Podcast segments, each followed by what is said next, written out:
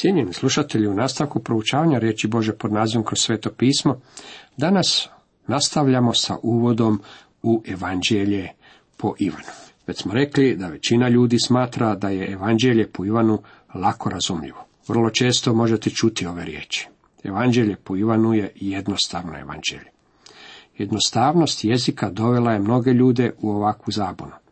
Napisano je jednosložnim i dvosložnim riječima. Dopustite mi navesti nekoliko stihova kako bih vam ovo ilustrirao. Rekli smo, stih k svojima dođe i njegovi ga primiše, a onima koji ga primiše podade moć da postanu djeca Božja, onima koji vjeruju u njegovo ime. Nemamo problema sa samim riječima, već se ovdje bavimo s najdubljim evanđeljem. Uzmite na primjer ovaj izraz, vi u meni i ja u vama, koji se pojavljuje Ivanu. 7 riječi i 1 veznik, 2 predloga i 4 zamjenice. Bilo kojem djetetu u 4. razredu osnovne škole možete postaviti pitanje u svezi sa značenjem ovih riječi i ono će vam dati njihovo značenje. Međutim, povežite ih zajedno, vi u meni i ja u vama, i niti jedan dubokoumni teolog i najveći filozof nije nikada uspio prodreti u dubinu značenja ovih riječi. Vi u meni znamo da znači spasenje i ja u vama znači posvećenje. Međutim, dalje od ovoga nitko od nas ne može ići. Ponekad mislimo da zbog toga što znamo koje je značenje riječi da znamo i što je njima izrečeno. Riječi su jednostavne, međutim značenje je vrlo duboko. Iako se smatra da je Ivanovo evanđelje jednostavno, ne smatra se uvijek da je apostol Ivan autor tog evanđelja. Na tom polju liberalni teolozi imali su uistinu bogat dan. Dok sam bio na fakultetu, slušao sam predavanje, toga je bilo i u moje vrijeme, o autorstvu evanđelja po Ivanu. Profesor je predavanje zaključio riječima kako on smatra da je Ivan autor evanđelja. Jedan od razloga zbog koje su neki smatrali da Ivan nije pisac ovog evanđelja je taj što je Papija, njegovo sam ime naveo kod sva 4 evanđelja, nikada ne spominje Ivanovo autorstvo. Međutim, profesor Tischendorf, Njemac koji je pronašao Codex Sinaiticus u manastiru Svete Katarine na Sijanskom poluotoku, koji je vjerojatno najbolji rukopis Staroga zaveta, radio je u Vatikanskoj knjižnici kad je naišao na jedan stari rukopis koji sadrži navod Papije u kojem se jasno govori o tome da je Ivan autor ovog evanđelja. Ja osobno ne tražim veći autoritet od ovog. Također, Klement Aleksandrijski, koji je živio oko 200. godine, izjavio je da je Ivan bio potaknut od prijatelja, a također i po nadahnuću Svetog Duha bio pokrenut da napiše duhovno evanđelje. Ja vjerujem da je Ivanovo evanđelje to duhovno evanđelje. Po mom mišljenju nema niti trunke sumnje da je Ivan pisac evanđelja. Bilo kako bilo, mnogo važnije pitanje je sljedeće. Zašto je Ivan napisao svoje evanđelje? Bilo je to posljednje napisano evanđelje, vjerojatno već pod kraj 1. stoljeća. Svi drugi apostoli bili su mrtvi i nestali su drugi pisci Novoga zaveta. Samo je Ivan ostao. Pokušavajući odgovoriti na ovo pitanje, ponovno nailazimo na različite teorije. Postoje oni koji tvrde da je evanđelje bilo napisano kako bi se odgovorilo na prvu herezu kršćanstva, a to je bio gnosticizam. Gnostici su vjerovali da je Isus bio Bog, ali nije bio čovjek. Tako su apostoli samo mislili da su ga vidjeli, a u stvari ga nisu vidjeli. Irene je otvoreno rekao kako je svrha pisanja evanđelja po Ivanu bila odgovaranje na gore iznesene gnostičke tvrdnje. Međutim, Toluk je jasno rekao kako ovo evanđelje nije nimalo polemično i kako su uopće ne bavi tim pitanjem. Također postoje oni koji tvrde da je ono samo dodatak onome što su drugi napisali, da je Ivan samo dodao još materijala. Hase odgovara na ovu tvrdnju sljedećim riječima. Ovo evanđelje nije obična popuna praznog prostora. Vidite, ove teorije nisu dale adekvatni odgovor kako bi se objasnile sve posebne činjenice sadržane u ovom evanđelju, a koje jedno pravo objašnjenje mora sadržavati. Po mojoj procjeni, jedino zadovoljavajuće objašnjenje je to da je Ivan pisao na zahtjev crkve koja je već imala 3 evanđelja, Matej, Marko i Luka, kružili su po crkvama. I željela je nešto duhovno dublje, nešto što će im omogućiti uzrast. To je u stvari ono što je rekao i Augustin, veliki svetac rane crkve. U 4 evanđelja, odnosno u 4 knjige jednog evanđelja, apostol Ivan u svezi s njegovim duhovnim razumijevanjem koje se može usporediti s orlom, svoje izvješće podigao na veću visinu i uzvišenije od ostale trojice. I podižući ga imao je želju da i naša srca također budu podignuta. To je svrha pisanja evanđelja po Ivanu. To je razlog zbog kojeg ga je napisao. U skladu s tim, dakle, kada dođemo do evanđelja po Ivanu, vidimo da nas ne vodi u Betlehem, nikada nećemo duhovno uzrasti pjevajući o malo mjesto Betlehem, nebrojeno puta za Božić. Ivan nas neće odvesti u Betlehem jer želi da uzrastemo kao vjernici. Ivan nas vodi nijemim hodnicima vječnosti kroz ogromnu prazninu svemira, početku koji to i nije. U početku bijaše riječ, kaže nam Ivan 1.1. Neki tvrde da je ovaj svijet nastao prije mnogo milijuna godina. Mislim da su preoprezni.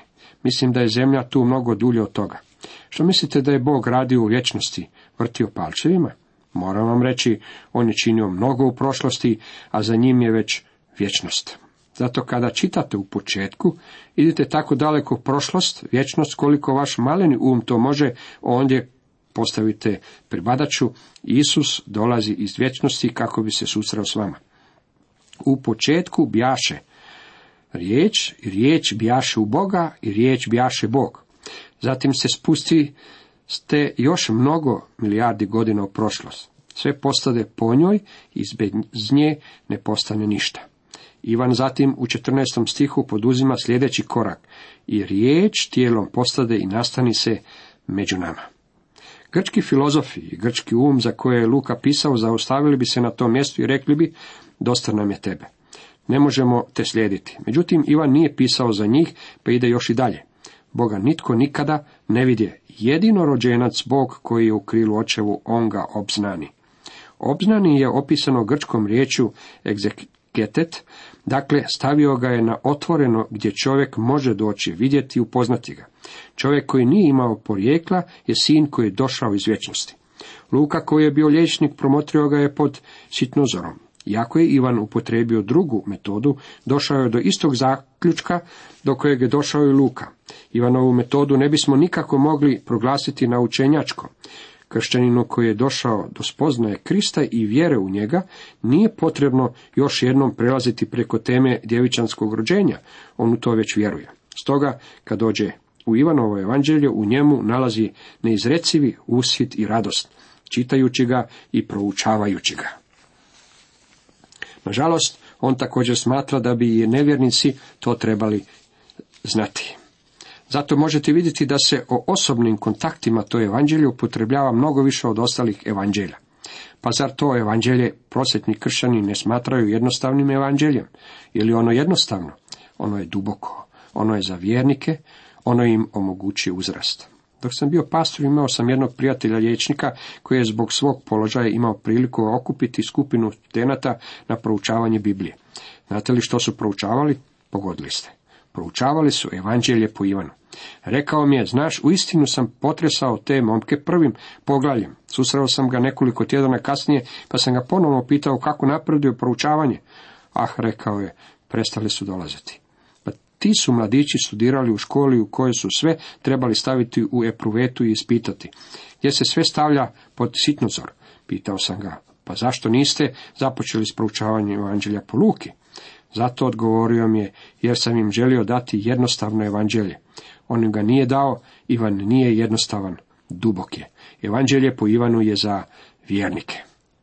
Također je postojao jedan sveučilišni profesor koji je ne tako davno bio zamoljen da skupinu poslovnih ljudi poučava iz Biblije za vrijeme njihove stanke za ručak.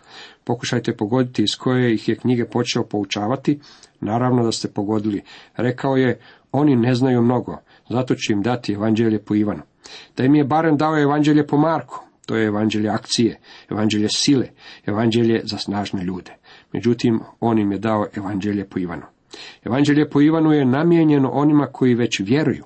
Kada dođete do poglavlja 13 do 17, ispred njih možete staviti znak samo za vjernika, a ispod toga možete slobodno napisati svi ostali neka se drže podalje. Ja mislim da taj odjeljak u Evanđelju po Ivanu nije nikada niti bio namijenjen nevjernim ljudima. Isus je svoje učenike poveo u gornju sobu i otkrio im je stvari koje će im omogućiti uzrast. Niti jedno evanđelje nam ne prenosi te događaje i te riječi. Zašto? Zato što su drugi pisci evanđelja evangelizatori, koji predstavljaju Krista kao spasitelja svijeta. Netko će ovdje postaviti pitanje, pa zar ga Ivan ne predstavlja kao spasitelja? Da, naravno da ga i Ivan predstavlja kao spasitelja svijeta, međutim on je svoje evanđelje napisao u prvom redu za pouku i uzrast vjernika. Ivan nam govori više o uskrslom Kristu od drugih pisaca evanđelja. U stvari govori nam više nego svi ostali zajedno. Pavao je rekao da ako smo i poznavali po tijelu Krista, sada ga tako više ne poznajemo. 2. Korinčanima 5. Umjesto toga poznajemo ga kao uskrslo Krista. Zbog toga Ivan nam želi iznijeti Isusova pojavljivanja nakon uskrsnuća i spominje ih 7. Prvo je bilo najdramatičnije, ukazao se Mariji Magdaleni u vrtu. Drugo je bilo učenicima u gornjoj sobi, kad nije bilo tome. Treće pojavljivanje bilo je ponovno učenicima u gornjoj sobi, međutim ovaj put je i Toma bio nazočan. Zatim ga vidimo da se pojavljuje kraj Galilejskog mora. Nekoliko učenika bilo je na ribaranju, on ih je pozvao s obale. Dječice, imate li što za prismok? Jednog će dana to pitati i mene i vas. Jeste li se u posljednje vrijeme bavili ribarenjem? Ribe možete uloviti samo na njegov način. Morate loviti prema njegovim uputama. Nakon toga im je pripremio doručak. Da sam barem i ja bio ondje na tom pikniku. To je bilo pravo gastronomsko uživanje. Dragi prijatelji, on vas još uvijek želi nahraniti svakog jutra, a također i tijekom dana i na večer. Njegovom duhovnom hranom. Tada je pitao Šimuna Petra, Šimuna Ivanov, ljubiš li me više nego ovi? Isus nije rekao da morate biti diplomirani teolog najboljeg teološkog fakulteta da biste mogli služiti njemu. On je postavio pitanje, ljubiš li me? To je jedini uvjet. Nemojte me pogrešno razumjeti, ako ga ljubite, onda ćete željeti biti temeljito pripremljeni za službu koju on za vas ima. Međutim, on želi znati da ga ljubite. Razlog zbog kojeg mnoštvo ljudi ne služi Kristu je taj što ga oni ne ljube. Zatim je Petru bilo rečeno da će umrijeti mučeničkom smrću, međutim Ivan će i dalje živjeti kako bi napisao ovo evanđelje, 3 poslanice i knjigu otkrivenja. Ivan je zabilježio 7 Isusovih ukazivanja nakon njegovog uskrsnuća, a svih 7 je za vjernike, one su za nas danas. U vrijeme Kristovog rođenja postojalo je veliko iščekivanje diljem neznabožačkog svijeta, bilo je to vrlo čudno. Svetonije, rimski povjesničar, spominje kako se drevno i sasvim određeno iščekivanje proširilo diljem istoka, da će vladar svijeta u otprilike to vrijeme ustati u Judeji. Tacit izjavljuje vrlo slične riječi. Schlegel spominje kako su budistički misionari na svom putovanju po Kini susretali Kineze koji su odlazili tražiti Mesiju oko 33. godine nakon Krista. U to je vrijeme diljem svijeta postojalo iščekivanje njegovog dolaska. Upravo su s misterioznog istoka došli mudraci u Jeruzalem, raspitujući se gdje je taj novorođeni kralj židovski. Zadivljujuće kako je evanđelje po Ivanu zamišljeno da iziđe u susret potrebama vjernika. Također je prikladno za orijentalni um kao niti jedno drugo. Koga podrazumijevam pod orijentalcima? Egipćane, Babilonce, Perzice i nebrojene milijune ljudi u Indiji i Kini? Čak i u današnje vrijeme velikog napretka znamo jako malo i tim područjima svijeta. A što je s Tibetom i Mongolijom? To je još uvijek misteriozni istok. Znamo međutim ovo, ondje se krije fantastični svijet koji živi u krajnjem siromaštvu. Iz te misteriozne zemlje došli su mudraci. Donijeli su darove, zlato, taman i smirnu. Postoji mnogo pitanja koje traže odgovor. Došli su iz te misteriozne zemlje. Orientalna raskoš o kojoj tako mnogo slušamo otkriva nam nevjerojatno bogatstvo i ono se još uvijek nalazi ondje. Ukrašene palače, velebna zdanja i neprocjenjivi briljanti. Nama zapadnjacima bi trebalo govoriti to da kad je Kolumbo krenuo na putovanje prema toj zemlji, Pokušavao je pronaći novi put prema istoku kako bi se vratio s jednim diljem bogatstva koje se ondje nalazi. Međutim, uz bok tom bogatstvu postoji krajnje siromaštvo, milijoni ljudi koji žive u jadu i bijedi i duboka besciljnost. Njihova se zemaljska svojina sastoji od vrećica koje nose na leđima. Naučenjaci nam govore kako će 100 milijuna ljudi umreti od gladi u sljedećem desetljeću. Možda ćete se pitati, pa zašto im ne bismo poslali hranu? Nema je dovoljno. Na nama je da donesemo odluku kojih 100 milijuna ljudi će umrijeti od gladi, hoće li to biti ovi ili oni. Međutim, ono što nas zapanjuje je vapaj siromašnih za pomoć, a bogataši ne nalaze rješenje problema života. Orient je ljudskim željama dao najveću slobodu. Iako su imali tu slobodu, nije bilo zadovoljstva. Imali su velike poganske religije, budizam, šintoizam, hinduizam, konfucijanizam i muhamedizam. Pa ipak, s tog su područja došli mudraci, raspitujući se gdje je taj novorođeni kralj židovski. Vidje smo gdje izlazi zvijezda njegova, pa mu se dođo smo pokloniti. Bilo im je potrebno spasenje, nisu ga imali. Niti jedna religija nije im to mogla dati. To je razlog zbog kojeg su ljudi na misterioznom istoku u Evanđelje po Ivanu toliko radovali kao niti jedni drugi ljudi. Um je taj koji će se danas radovati u Evanđelju po Ivanu. Gospodin Isus može izaći u susret potrebama takvog uma, kao što nam to Ivan otkriva. Isus je došao iz nebeske slave, postojao je prije svakog početka kojeg si mi možemo i zamisliti, i riječ tijelom postade živio je među ljudima.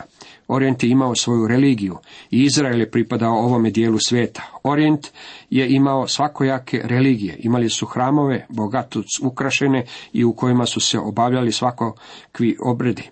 Imali su kultove okultnog, a Ivan nam pokazuje da je prvi Isusov javni čin bio da ode u hram onog vremena i očisti ga od tamošnjih trgovaca i mjenjača novca. Time je nešto rekao ovim ljudima koji su štovali u svojim hramima za obešćašćivanje Boga da je Bog svet. Ako želite iskazati štovanje Bogu, morate biti očišćeni, hram je trebao biti očišćen. Nije moglo biti nikakvog kompromisa sa zlim i pokvarenim. Jedne noći k Isusu došao jedan vjerski vođa, samo nam Ivan govori o tom susretu. Tom je vjerskom vođi koji je imao sve i koji je bio religiozan do svoje srži Isus te večeri rekao, valjati se na novo roditi. Trebao je imati novi život i riješiti se svoje religioznosti. Isus je rekao da nije došao zašivati zakrpu na starom odijelu, već je došao dati im novo odijelo pravednosti koje će im omogućiti da mogu stajati pred svetim Bogom. To je bilo ono što je ovaj kraj svijeta trebao. Na Orijentu je ženski rod bio degradiran. Naš je Gospodin donio čast ženskom rodu jer je bio rođen od žene. Otišao je na svadbu kako bi odgovorio na sprdnju koju su oni načinili od braka stvarajući hareme. Krist je otišao na svadbu i stavio svoj blagoslov na brak. Također Isus je sjeo na zdenac i on je razgovarao sa ženom upitnog morala. Međutim, ona je bila žena za koju je on kasnije umro. Njemu je duša žene bila jednako tako dragocjena kao i duša muškarca. Krist je nahranio mnoštvo ljudi, a iza toga obroka uslijedila je beseda o kruhu života, a kasnije im je pobjegao jer nije želio da od njega načine kralja svojih trbuha. Orientalni um dobro je mogao razumjeti Isusovu besedu o kruhu života. Šteta što upravitelji naših supermarketa ne razumiju tu besedu. Oni misle da je na policama važno imati kruh i ostale živežne namirnice, a Isus nam govori kako to nije važno. Ljudi Orijenta koji nemaju kruha i živežnih namirnica mogu te riječi razumjeti jako dobro. Bojim se da mnogi ljudi u našoj zemlji pogrešno shvaćaju te Isusove riječi. Gospodin Isus je u ovome evanđelju rekao, ja sam svjetlo svijeta, ja sam kruh života, ja sam put i istina i život. Orijent je bio jadan i na rubu egzistencije u ono vrijeme kao što je to i danas. Ivan nam govori, Isus je pred svojim učenicima učinio i mnogo druga znamenja koja nisu zapisana u ovoj knjizi, a ova su zapisana da vjerujete, Isus je Krist, Sin Božji i da vjerujući imate život u imenu njegovu. Ono što im je bilo potrebno više od svega ostalog bio je život. Dragi moji prijatelji, to je ono što je potrebno svijetu i danas. Ne religija, već život. Prije nego što počnemo s proučavanjem ovog veličanstvenog evanđelja, dopustim da vam skrenem pažnju na nekoliko stvari. Prva tri evanđelja nazivaju se sinoptička evanđelja jer su napisana s istog stajališta prema sličnom obrascu. Četvrto evanđelje razlikuje se od prva tri.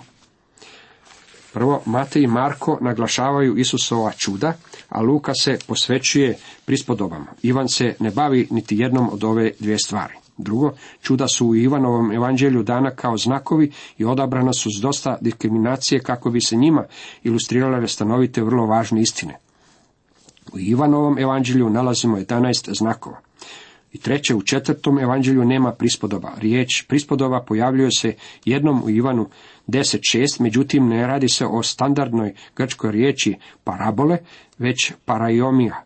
Ovu se riječ uopće ne bi trebalo prevoditi sa prispodoba. Priča o dobrom pastiru nije prispodoba, već beseda. Ivan nam iznosi kronološki redoslijed kojeg je vrijedno zapaziti. Činjenica je u tome da ako ćete pratiti takav redoslijed, dobit ćete ljestve pomoću kojih možete pratiti Kristovu trogodišnju službu. Na primjer, u Ivan 1.29.35 Ivan kaže sutradan, sutradan. Ivan nam u ovome evanđelju ne nosi samo logični, već i kronološki redoslijed događaja. Također posvećuje pažnju mjestima i gradovima. Na primjer, to se dogodilo u Betaniji s onu stranu Jordana. U ovom evanđelju naglašeno je Kristovo božanstvo i ono je stavljeno u prvi plan.